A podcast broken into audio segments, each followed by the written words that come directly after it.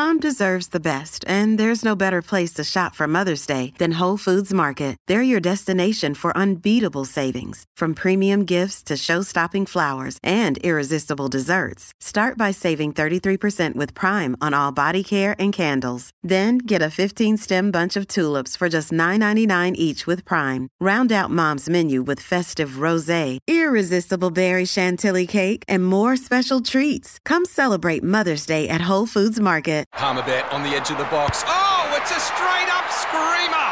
Download our app today and enjoy straight up screamers this FIFA World Cup with great odds, great promos, and same game multi at Palmerbet. Gamble responsibly. For gamblers' help, call 1 800 858 858. But a champion becomes a legend. Makybe Diva won it. Perkins goes in first. What a legend. What a champion. Welcome to This Is Your Sporting Life with Peter Donegan for Tobin Brothers Funerals, celebrating lives. As always, terrific to have your company for another edition of This Is Your Sporting Life for Tobin Brothers Funeral Celebrating Lives. And my guest in the studio today has had a very interesting sporting life in the field of rugby. He's represented his nation 70 times. He holds all sorts of records in Super Rugby. And now he's in Melbourne plying his trade. Quade Cooper is my guest. Quade, welcome to you. Hey, thanks for having me. How's things in Melbourne? How are you settling into life down south? Yeah, I'm loving Melbourne. I, I nearly wish I came here earlier. Um, I've always said about this city every time I've come down here that I've had a great time down here, but living down here um, has really changed my perspective, and I, I, don't think I'll be going back to Queensland anytime soon. And from a sporting point of view, it's a great time of the year. The Australian Open, the Grand Prix is just around the corner. There's always something happening sporting wise at this time of the year. Yeah, there is, and you know, again, like we like I was saying earlier, is that Brisbane, there's there's not too many events on, um, and when we do get an event, we sort of uh, make a big deal of it. Whereas here, the events are on every other week, and you get an opportunity to go to everything. So I'm looking forward to going to the tennis over the next few days and, and getting amongst it. And the other thing is uh, daylight saving. Now uh, we have to talk about this because I know as a Queenslander that this has been a hot topic of conversation over the years. How are you coping with the difference in daylight saving? Is it good for you? Mate, it's it's massive. It's it's such a good thing because uh, you come home from training, um, the sun's still up, 6, 8, 6 p.m., and you have dinner, go sit out on, on the balcony, taking the, the sunset, go down to the beach, get home from the beach, 9, 9.30, man, you're ready to go to bed. Um, in Queensland, especially in, in the winter, but even in, the summer, it gets to about 6.30 at night and it's pitch black. Mm. Um, you know, and that's in, on one of the good days. So in the winter, it's around about 5, 5.30, the sun goes down. So it sort of makes it interesting in terms of getting home from work and, and you feel like you just want to go straight to bed. So now you know how we Southerners feel when we go up to Queensland and uh, you wake up in the morning, you might have to go to work or you might have an appointment. You wake up, it's uh, broad daylight, you think, oh no, I've slept in. It's quarter to five. We don't know what's going on. But I have that problem up here as it is. I'm, I'm not very much a, a morning person, as you can tell from my voice.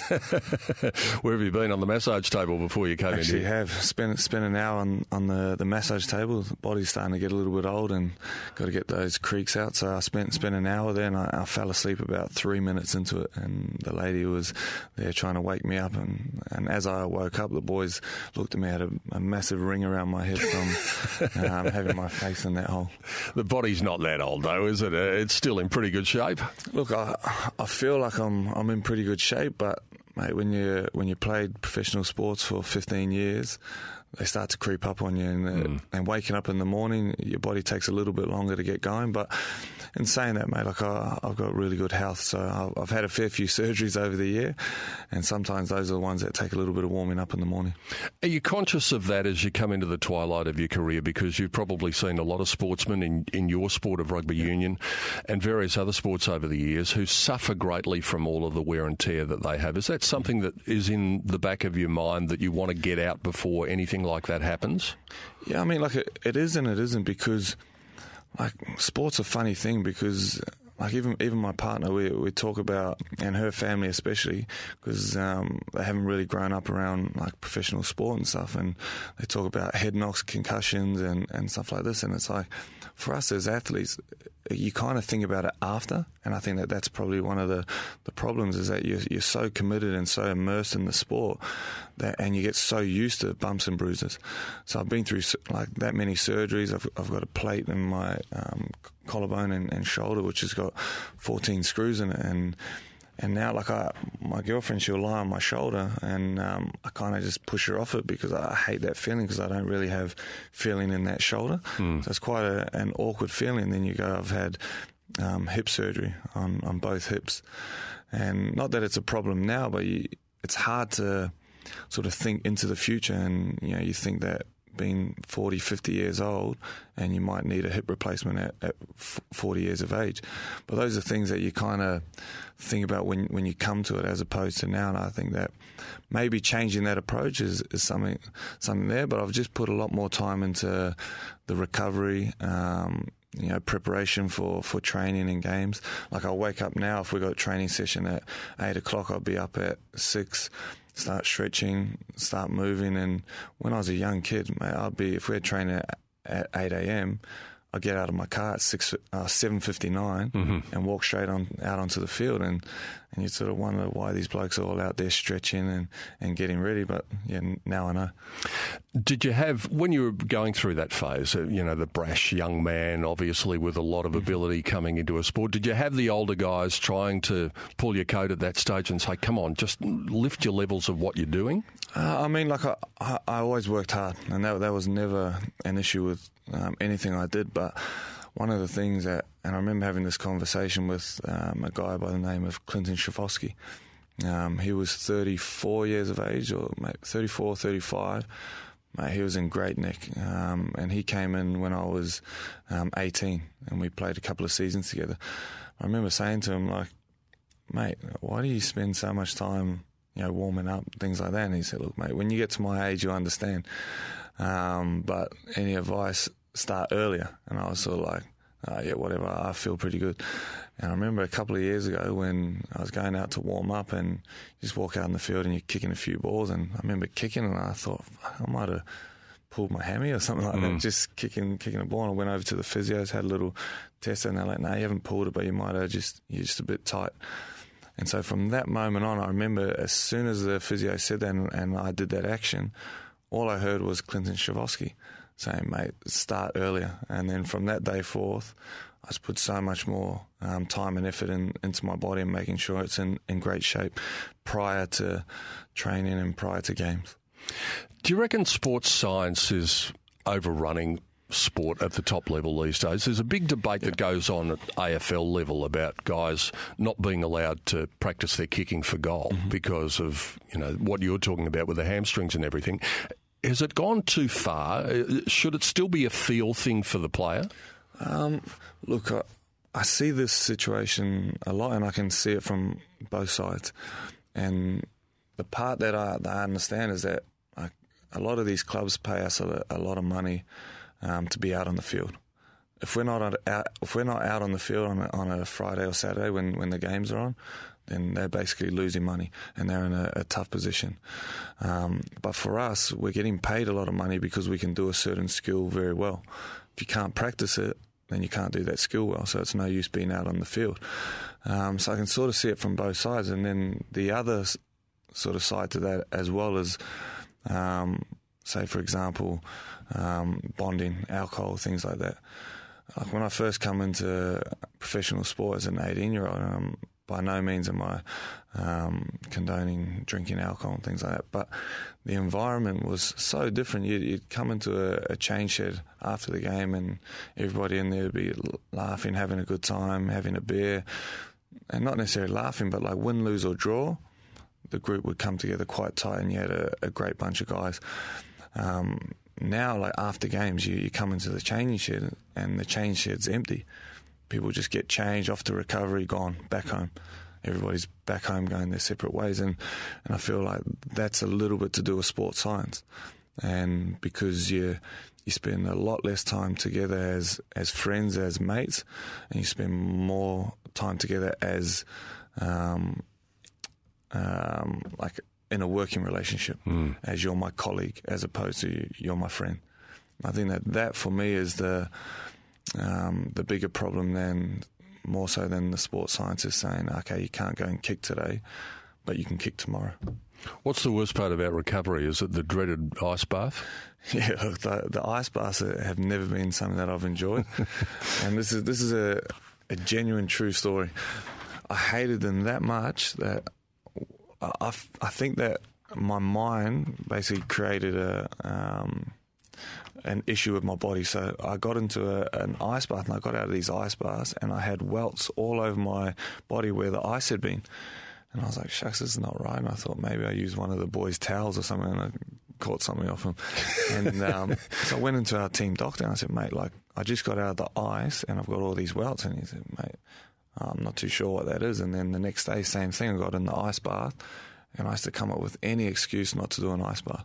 Got back in there, get out, welts all over me, only where the ice had been again.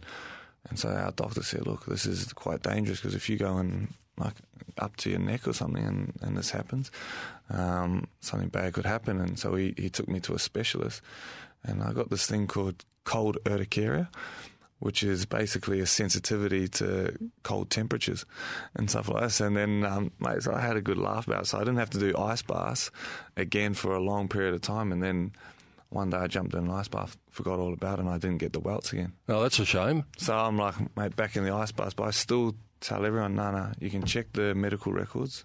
I've got this thing called cold urticaria if I don't want to do ice baths. Geez, you had a ready-made excuse. Yeah. How many of the boys came to you and said, "Is there any chance that I could catch this?" Oh, use, use this dirty towel that I use.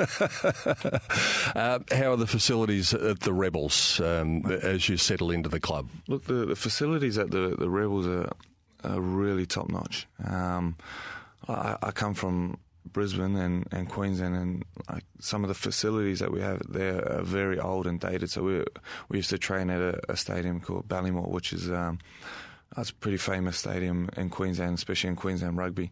Um, but the facilities there were like really um, sort of past their use by date, so to speak. And we got a little bit of a, a revamp a few years ago when we won the competition, which was, which was great. Um, but I didn't know anything else. I hadn't been in any other change mm. rooms or any other facilities. So when I came down to Melbourne, um, some of the boys were saying, "Oh, you know, it's a little bit difficult. You got to, we've got like a recovery, our gyms all the way over here, this and that." I sort of walked through and I said, mate, this is amazing. You know, like I'm stoked with the, the facilities and stuff. But then you go over and we train in Collingwood's gym sometimes. Yeah. And you walk in there and you're like, mate, this is a different world. You know, some of the facilities that the AFL teams have. You know, but I do feel that um, we've got great facilities, and I'm you know really looking forward to making the most of them. If you cross paths with the Collingwood players, is there a bit of cross pollination that goes on between the codes now that they pick your brains about certain things and you pick theirs? Look, I've heard a little bit about it, like a a fair few of the coaching staff and stuff like that, get them um, in and around the AFL teams and um, with the rugby league, um, with Melbourne Storm but not too much as players. Like I, um, I, we were walking over to the gym the other day, and a lot of the boys were out there kicking goals and practicing their kicking and stuff. And, and I just thought to myself exactly that thing. I was like, mate, it would be great to get out here and do some stuff with them. Um, maybe they'd come over and do some stuff with, with the footy boys in terms of tackling and stuff like that. But mm. just to be able to get out there and kind of um, stimulate your mind in, in a different way and, and hear things from, from a different voice. And but just you, you, it's always surprising some of the stuff that you pick up just from having conversations with other people and opening your mind to um, different situations, different sports, diff- different ways of, of seeing the same thing, but in a, in a different um, light. So hopefully um, during my time here, we'll get to um, spend some time with some of the AFL teams. Is one of the other positives about coming to Melbourne, Quade, that you're out of the the rugby union states, if you like. You're out of the fishbowl existence. Now, it's, it's never going to work completely for someone like you because you're as well known as you are. But is it good to be out of that fishbowl spotlight kind of existence down here? Yeah, I mean, like, yeah, as you touched on there, um, yeah, a lot of people sort of said that to me. You know, when you get down to Melbourne, it would be great to be able to just sort of um, go as an inconspicuous, you know, normal person. And I've found it very surprising. Like everywhere I've been, people have come up and said hello, welcome to Melbourne. And I've found that, that a lot of the fans or um, the, the, locals here in Melbourne are, um, because they love their sport so much, not necessarily because they're fans of myself or anything, but because they love sport, they see you down here and they go, okay, well, you've come from Queensland, you're here to represent us now. Um, mate, welcome to Melbourne. It's great to have you down here.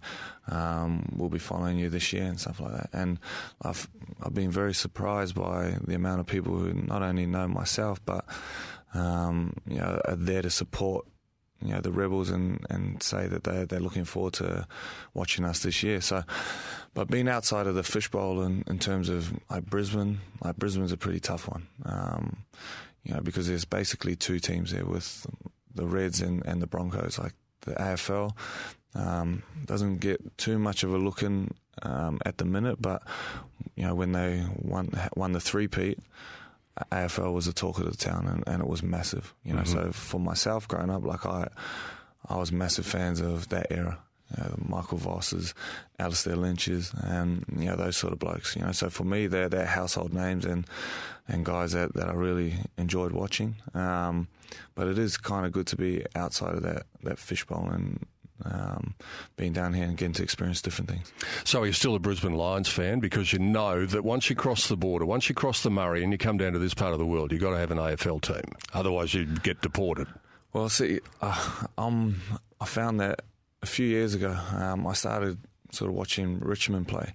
And um, when they won the comp, like they weren't my team or anything, but had a little bit of a soft spot because I started watching them a few years before then, and I, I liked them because. Um, a couple of years ago, sort of, they were always written off. Like they'd have a fair f- few good games, and mm. people would sort of say, "Oh, this is like they won't go the whole way." Um, then a couple of years later, they obviously had a fair few good games, and then just kept going and going and going, um, and then managed to to win the comp. So I, I really enjoyed that. So I'll find myself either following you know, Richmond or um, or Collingwood because we're training in their gym. Well, one way or the other, you won't have far to go because Collingwood's on the same side of the street and Richmond's just across the road. Exactly. All right, uh, let's take our first break and then when we come back, we'll talk about where the journey all began in New Zealand for you and your early moments in the sport. Quade Cooper is my guest on This Is Your Sporting Life, and we'll have more with Quade after the break. Welcome back to This Is Your Sporting Life with Peter Donegan for Tobin Brothers Funerals, celebrating lives. And what a pleasure it is to have Quade Cooper as my guest on This Is Your Sporting Life for Tobin Brothers Funeral celebrating lives. Quade, take us back to where the journey began in New Zealand. Oh, well, where to start? Um, look, I, I, was born in, in Auckland, um, moved to a, a, really small town called Tokoroa uh, with my mother and my sister when I was like six months of age, and I spent the rest of my life growing up there until I was about would have been 13 when I moved to Australia for the first time. I moved over and I, I lived with my auntie in, in Brisbane, and then I got homesick after a year um, because I've got I've got two younger brothers, two younger sisters, and one older sister. So I found it a little bit difficult being away from them, um, and I went back to New Zealand for a year before my mum packed up the whole family and we moved back to Australia and. Um, been here ever since.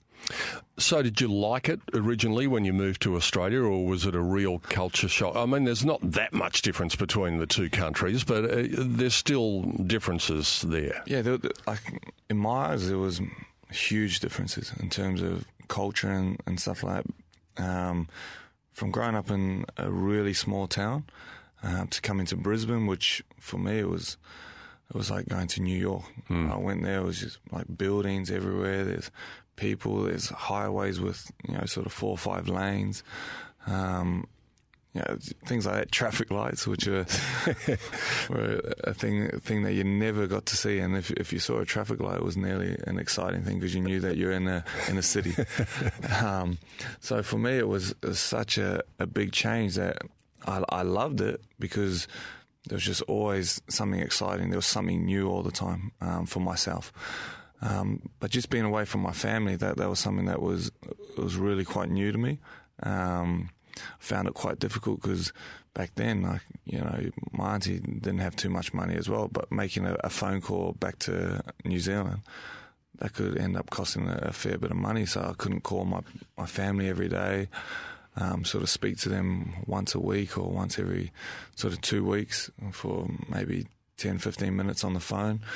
Um, so that was something that you know, I really struggled with, and so after having a conversation with you know my family and stuff, like I said, look, I'll, I'll, go back for a holiday. So I ended up going back for a, for a holiday, which was supposed to be four weeks over over Christmas, and I just didn't go back and get on the plane mm. um, when it was time to pack my bags and get ready to go back to uh, Australia.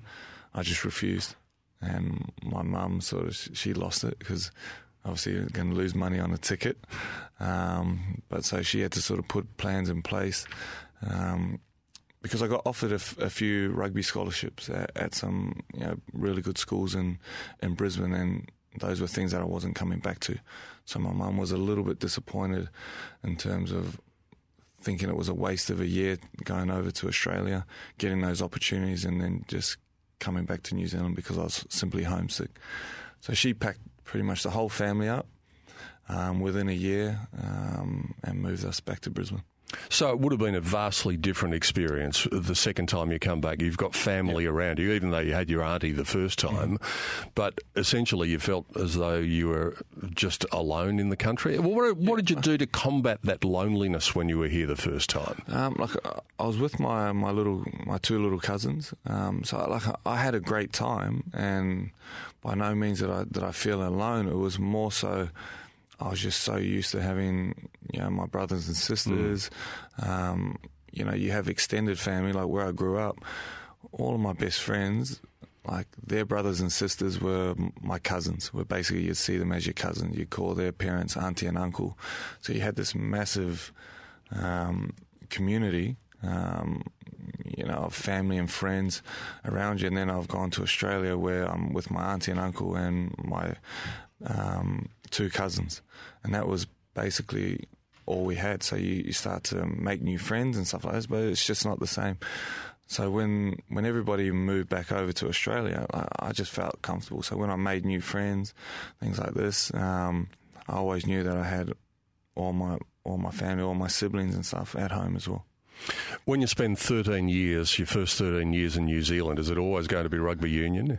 Yeah, pretty much. Like you, yeah. you don't really have a choice. And and I remember as a as a young kid watching the All Blacks play as like a um, four year old, and I still remember like watching these games and. Um, not necessarily understanding so much ab- about the game or something, but just black jerseys running around. That's what I wanted to be. You mm. know, you kind of look at it like, well um, all I wanted to be when, when I was a young kid, when you went to school and they get you to write three things on a, on a piece of paper, was rugby player, rugby player, rugby player. Mm. And I think that I wasn't alone in that. I think that that's every New Zealand kid. Do we understand that on this side of the ditch? Do we understand what an obsession it is over there? Yeah, I think that people like to think that they do, but when you actually grow up in it, mate, everything is football, is, is rugby. You come to Australia and say the Weet-Bix ad. You might have a cricketer, you might have an AFL player, you might have a soccer player, things like this on different ads in New Zealand. It's simply the All Blacks. Hmm. That's all it is. So I grew up thinking that, um, you know, say Jonah Lomu was more famous than Brad Pitt. You know, things like that. It's just that if you were to pick one of them, you're picking the All Black. Um, so it's, it's it's nearly a religion. And the other thing that we probably don't get over here, and you're qualified to comment on it, is how big netball is in New Zealand. Mm. Netball is a major, major sport in New Zealand. It's a big sport here, but nothing like what it's like in New Zealand. Yeah, I think that in, in terms of netball in New Zealand, um, because, like I was saying, for me, growing up in, in such a big family and, and a, a big sort of family community, all you do is play sport with each other. So you're out on the front lawn, you're having a game of rugby against each other. The girls are involved. Then you might be playing basketball and netball, things like this. So everybody is involved in sport. Um, so in terms of women's sport, netball, as I was growing up, every one of my aunties, my sisters, they all played netball in like the little local leagues and stuff like this. But it was like, in terms of me being a professional athlete, that was their equivalent you know, coming from a small town. So um, when you come over to Australia and that, like sport is a, a, religion here in Australia, but there's so many different sports to choose from. Like everything, I feel gets watered down a little bit. Whereas when you have women's sport in New Zealand, the top one being netball and rugby for, for men, those two sports just get held so so much higher than everything else. All right, let's go back to the time where you came across with your mum and your family and you had all those scholarships you were talking about. When did you realise that you had what it takes to get to the big time and to make a living out of this game that you love so much? Yeah, I feel like I, I knew that since a very young age. Um, not being cocky or anything, but it was more so that I was so obsessed with it that there was no way I was going to come come up short. Um, I remember saying to my mum, um, you know, I'll be a professional footballer one day, mum. Like I'll, I'll, I'll be earning money from this like very soon. And her being a parent saying, no, no, no, no, you've got to go to school. You've got to get good grades. I want you to get a good job. I don't want you to have to go through what we've been through as as parents. Um, you know, and my mum, she sacrificed a lot. Like we had no money growing up, but I never missed out on anything. So if anyone was missing out, it was her and and my dad. Um, you know, so for me, it was just one of those things that I just didn't see any other way, any other option but to be successful. So when I, I started to realize, like in terms of my ability, I, I always thought I had ability, um, but I just felt that I needed an opportunity. So that opportunity came, you know, pretty quickly when, when I moved to Australia. Um, you know, getting involved in representative stuff, um, making Australian schoolboys, things like that. And when I got my first, and it was about six months before I got my first contract, I would have been maybe just 16, maybe 17. And um, my mum said, look, I was when I was turned 16, she said, you're going to have to start paying board now. You're 16. I said, no, no, mum, I'm going to, she goes, you're going to have to get a job and you have to start paying board. And I said, no, no, mum, don't worry, I'll, I'll, get a contract. I'll get a contract. And she said, look, I, I like that you have that dream, but you can't put all your eggs in one basket. And I said, well, they're all in one basket, you know, sorry about that. And then literally six months later, I signed my first contract.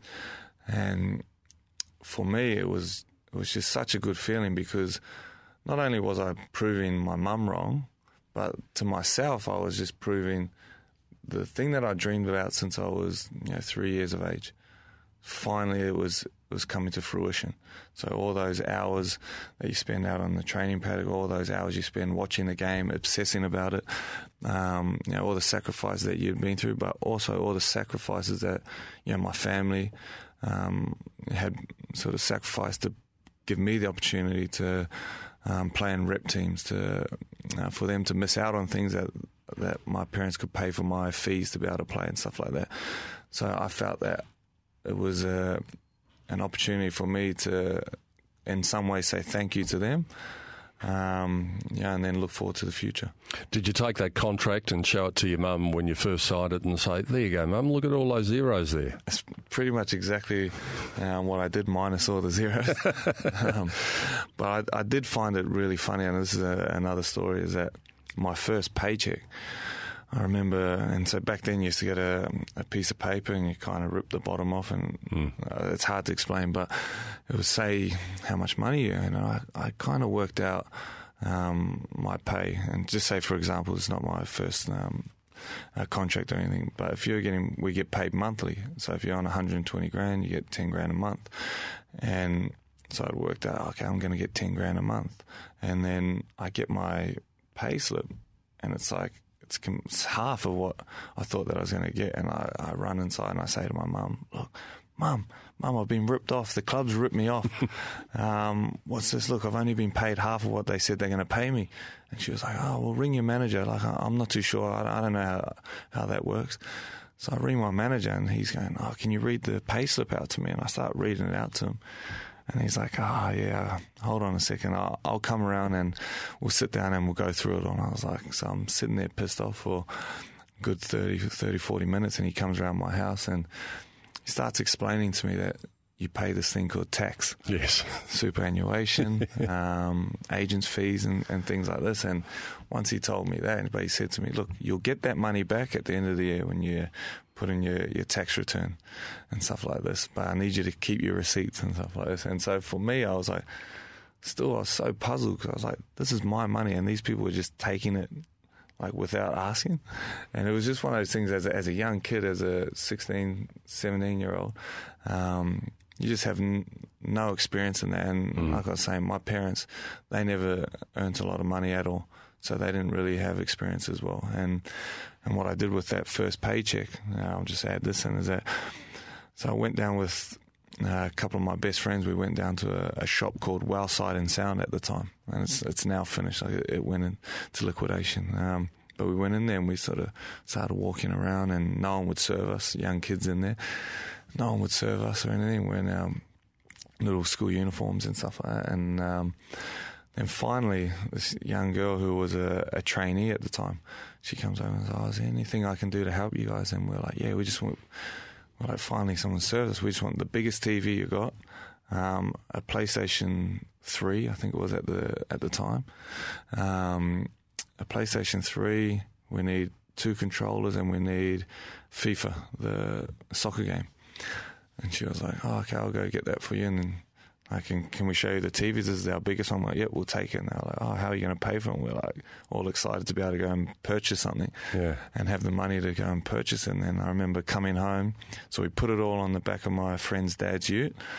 Um, we pull up on the front lawn of my house, and we start carrying these TV into into my house. And my mum comes out and is like, "Oh my gosh, what have you guys done?"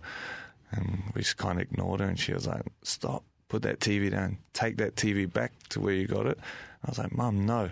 I, it's my first paycheck. I wanted to buy this, and I remember her just kind of like tearing up a bit. Like, hmm. And I don't know if it was through frustration of of how much money I would have probably just wasted then, and what she could have done with that money, or out of joy of going, okay, like you've kind of achieved your dream or what you set out to do, and being able to um, go out and do that for yourself. But we took that TV into my room, and my room was that small that we actually had to climb over the bed um, to get in the door. You couldn't open the door because it would hit the TV, and you kind of got to squeeze past it, climb on the bed, and we sat in there for a couple of days just playing this um, game of FIFA and um, a boxing game called Fight Night Four.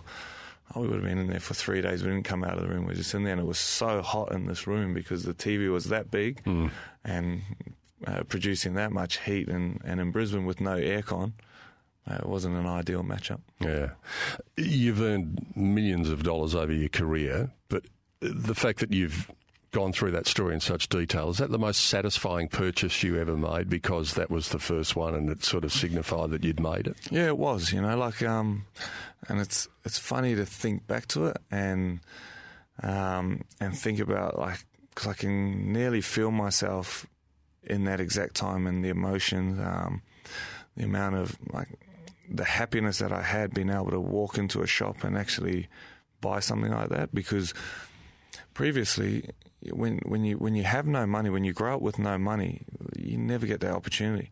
So to be able to buy a pair of boots things like that you go into the shop and you find the cheapest pair of boots and it's kind of like uh, you know that somebody's missing out on something for you to get those boots.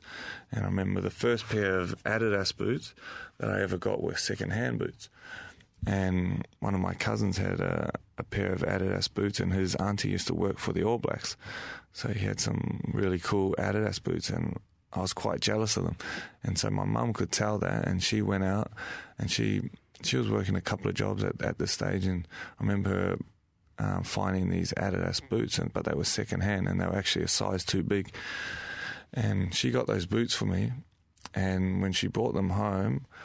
I was like, I was so happy. And then when I found out they were secondhand boots, I was nearly a little bit embarrassed because I was thinking, like, no one's going to know. But you see these kids with brand new boots, and you kind of think that they're better than you. You turn up to these trials for a team, and they've got brand new boots. They're wearing one of the teams that they support's jersey, and you turn up wearing secondhand boots and a t-shirt. So you kind of feel a little bit inadequate. And for me, that feeling um, of being able to walk into the shop and, and just go in and buy what I wanted. Like it was it was a great feeling, and then also the flow-on effect was my two little brothers. I remember thinking whenever they were going to a trial match, I made sure they had brand new boots, um, a jersey that they wanted, the team that they supported, because not because I wanted them to make other people feel inadequate, but I really wanted them to feel proud of themselves and, and not have to have that feeling of oh, looking around at other people and, and feeling a little bit less or that they weren't as good as these other guys when I knew that they were either better players or just as good. One last question, quite from the money side of things. Uh, sports people earn millions of dollars at the, at the, top, and sometimes they throw it around with gay abandon. Do you reckon the fact that you came through a family where money wasn't plentiful still influences your attitude uh, today and the way that you spend money? Yeah, I mean, like, it, I feel like it does, but the same respect, like, I've blown a lot of money over the years because at the start of my career, I didn't understand money. So you know, going and buying that TV, and at the time it probably cost I don't know like three or four thousand dollars for for a TV, which now TVs are so cheap. Mm. Um, so I spent money on a TV, a PlayStation, which at the time fifteen hundred dollars for for a PlayStation. Um, you know, things like that out of my sort of first uh, money that I was able to receive, and um, so all that stuff. And then after that, I remember just buying things for the sake of buying things because I because I could. Um, not that I wanted them, or more so buying things for other people as well. You know, I never, if we went out to dinner, and I still do it now, it's like I'll pay for the whole bill because I don't want people to feel uncomfortable. Um, you know, how I used to feel like, or say no to going out to dinner because they don't have money. You know, friends and family, things like that. So I think that earlier stages in my career, I wasn't great with money because I just didn't understand it, and I had no one really in my life that I could get advice on, you know, with things about money because my parents never had it, so they would have never. So for them to give me advice about money, um, you know, and I, but I've learnt a lot over the years about money, um, about what to do with money, but also my spending habits, um, and also spending habits of you know my family and stuff. So being able to um, help them um, you know, in various ways has been something that like I've been so proud of, and one of the um, so the most exciting things about making it, so to speak, in sport is being able to, you know, give my my family a, a better life. Um, that's been very important to me. Is one of the other things that you learned along the way? Uh, money is important to be able to distribute it amongst family, but it also creates leeches, if you like. There will be people who are attracted to the fact that you've got money and that you, if you go out to dinner, they'll have it paid for. Have you experienced those people along the way? And if so, what did you do? Yeah, like I, have definitely experienced that. Um, you know, but, but in saying that, like you still have a choice. And, and I feel like for me, I chose um, to kind of have those leeches around. Like, and and I don't necessarily feel like it's a bad thing depending on on who it is, you know, because again, like I said, like um, my family, my friends, none of us come from money, so for me to be able to say take us all out to dinner, and some people say, oh, they're just leeching off you, no, uh, because I feel like for me to be in the position that I am, it wasn't just my hard work and sacrifice. It was all of their hard work and sacrifice. So sometimes your friends play a big part in that. Mm. Um, because just because they didn't make it to being a professional, their guys used to pick you up and take you to training, take you to those games when your parents couldn't. Um, they were ones there who they might have loved the game more than you. Who knows? You know, they they were the ones who who wanted you to go and sign up for that that club and play the game. So I feel like um, sometimes those so-called leeches and that are you know, part and parcel. But there comes a time where you've got to filter them, and you've got to be able to distinguish the ones who are there who have helped you along the way, who deserve a little bit of um, sort of you repaying that, mm. and whether that's in a financial way or through your own time, taking them out, things like that, um, and differentiate that to someone who's just your friend because you've happened to make an eye. And I find that for me, being able to d- differentiate that is how long your friendship has been. So there's a lot of people who come into your life, say, I've moved down here to Melbourne. Of course, I'm going to have new friends that I'm only going to meet this year and stuff like that. But you start to work out people's intentions like, pretty quickly. And I think that that in itself is, is a skill. Been fascinating to hear your thoughts on all of that, but I want to talk to you about your great career because there are so many wonderful moments. We'll do that on the other side of the break. Quade Cooper is my guest on This Is Your Sporting Life, and more of Quade's story coming up in a moment. Welcome back to This Is Your Sporting Life with Peter Donegan for Tobin Brothers Funerals, celebrating lives. Hope you're enjoying the chat with Quade Cooper, now of the Melbourne Rebels, here on This Is Your Sporting Life for Tobin Brothers Funeral, celebrating lives. Quade, um, let's get on to footy things now, to, to the actual achievements that you've had in your career. I want to go back to a time where you were starting to play rep footy, and the interest was coming back from your homeland in New Zealand. There was also interest from rugby league at the time. How close were you to being pulled by either back home or by the other code? Yeah, like it, uh, it, it got pretty close to um, leaving and playing rugby league. Um, but the thing for me is that I look back to, you know, the feeling that I had being away from my family, and so with rugby league, it was moving away again. So going down to Sydney, and that was something that I knew it wasn't too far in terms of the distance, but was still moving away from my family when we had literally just got back together. Um, our family had just taken the step to move to Australia, um, start a life in Brisbane, and you know, having my little brothers um, there in Brisbane, I, I'd already missed a, a, fair bit of time with them growing up that I, I really didn't want to miss, um, and sort of be able to be there and, and be a, a guy to, to guide them through um, you know, their life as, as young men. So for me, I kind of weighed up all of that, and I decided to um, choose to stay in, in rugby and stay in Queensland. What do you think's the easier transition, going from union to league or from league to union? Hundred percent from union to league. Um, unions are so much more technical in terms of, um, you know, rugby league. Every position, pretty much in some way, shape, or form, does the same job.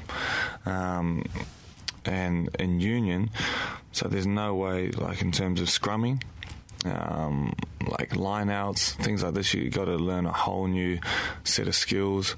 The games m- may look very similar in terms of the, the shape of the ball, um, the way in you know which the, the rules are played are, are very similar.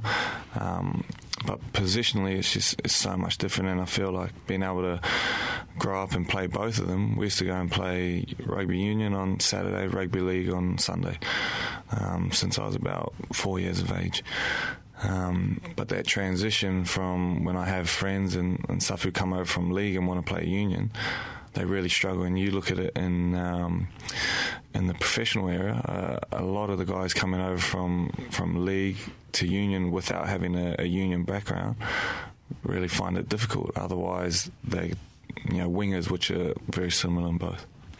Mm. Israel Folau is, is yep. probably the example who has done pretty well going from Amazing. league to union. Just on the differences between the games, um, I think going back maybe a decade ago, there were a lot of people, probably in this part of the world, who preferred union over league. But mm-hmm. maybe that's changed a little bit because it became so much of a kicking game. A lot of the scores in games were penalty kicks, and there wouldn't be many tries. Does the game? Does your game have to evolve now to become possibly a more attractive game? I know you think it's a great game, but does it need to appeal to the masses a little bit more? Yeah, I mean, I, I feel like that is really um, up to sort of the coaches down this side of the world. Um, sort of trying to reinvent the game, but the game is in such a strong position in the northern hemisphere. Mm-hmm. Um, simply because um, you think about all the sports here, so soccer is massive. Um, soccer, if you have a nil or draw, it's one of the greatest games of the, of the year, you know, or you have a, one 0 win, mate. What an amazing game! That's what you hear about it, the, the commentary and stuff like that. So you can go um, to England and have a game, England versus um, Wales, and have a six three victory to England, and everybody will rave on how good that game was. Like the defence was amazing. Mm. Um, you know, no one could break through. It was at a deadlock, and then someone won the game by a kick. And for me, I can see that being like a a good game, but I can also see it as being very uninviting for, for people who haven't grown up with, with the sport. Um, so the way I like to play the game I like to run the ball, um, make it enjoyable for, for the crowd, but also make it enjoyable for myself. Um, score lots of points, and especially lots of tries. And I feel that um, the way in which the, the sport was sort of coached um, in Australia for a little while. It was um, dominated by how the game was being played. Um, you know, in Europe. Hmm. So I think that for us, it's more so about going, okay, like it's it's really well done in Europe. But for us, we're in a different market. We're competing against rugby league. We're competing against AFL, which AFL is scoring what, 100 points per game usually. Um, blowout games of 140, 150 points, things like that. And that's what we're sort of competing against. A, a sport that is very, very fast. It's it's so free flowing because there's not really many rules. Um, whereas rugby is more of a chess game. Yeah. I think that there's definitely a market for it, but we have to find the balance of chess and the balance of high octane. We talked earlier in the program about what it would be like to be an All Black, but being a Wallaby is a great honour in itself, something that you've done 70 times. What's the highlight of your time in the green and gold? Oh, mate, yeah, there's. There's, there's there's a fair few highlights in, in terms of you know for myself and, and what I what I feel, but the obvious one is when you when you get that first opportunity to um, put that jersey on.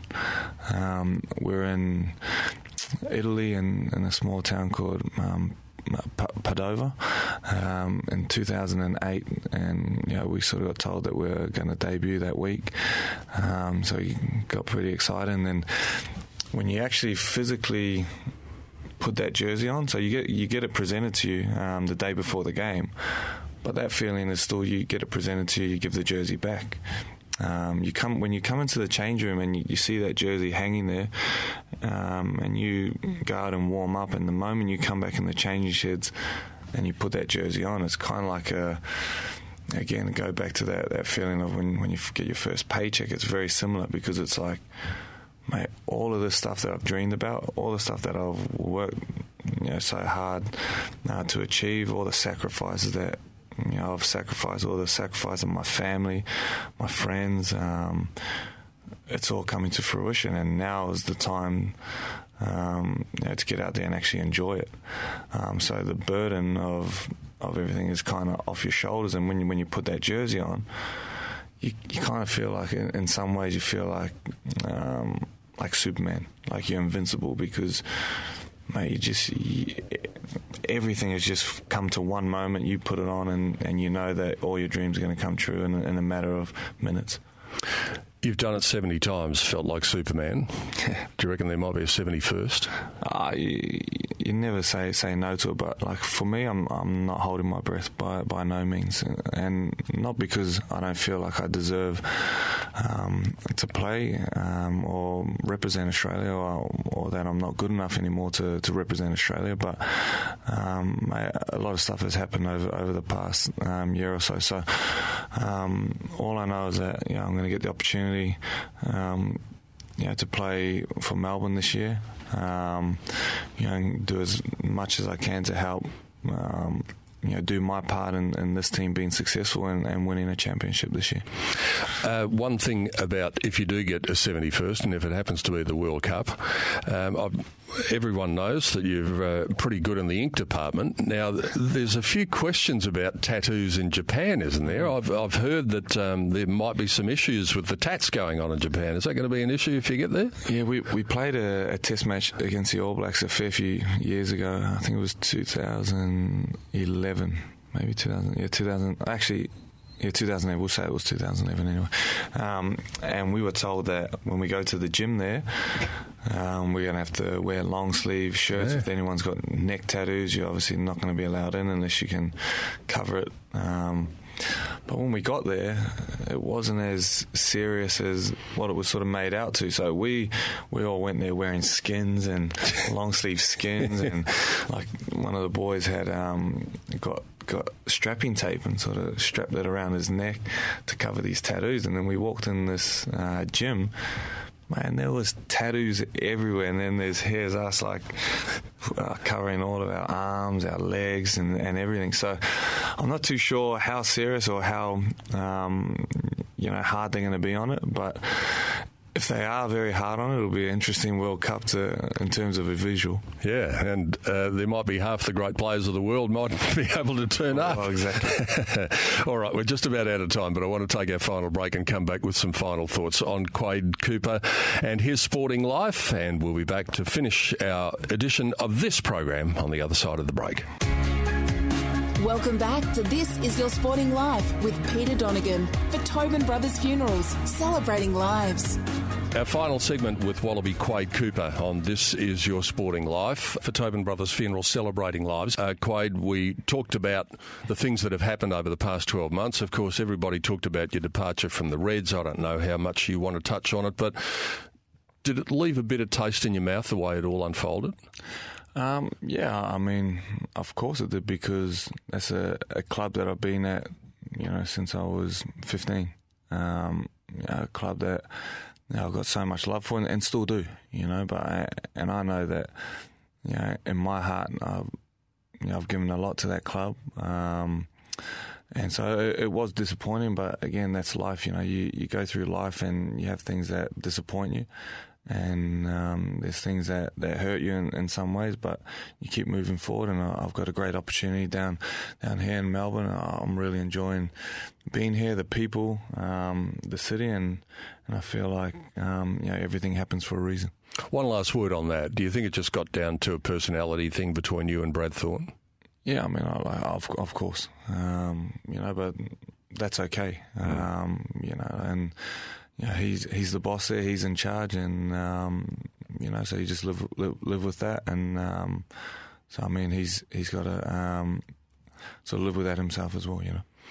And I noticed today you came into the studio with a Barcelona 92 cap on. That was my first Olympic Games. It was a fantastic experience. Just loved it. It was a great city, yeah. magnificent Olympic Games. You were hoping that you might have been part of Rio in 2016. Mm.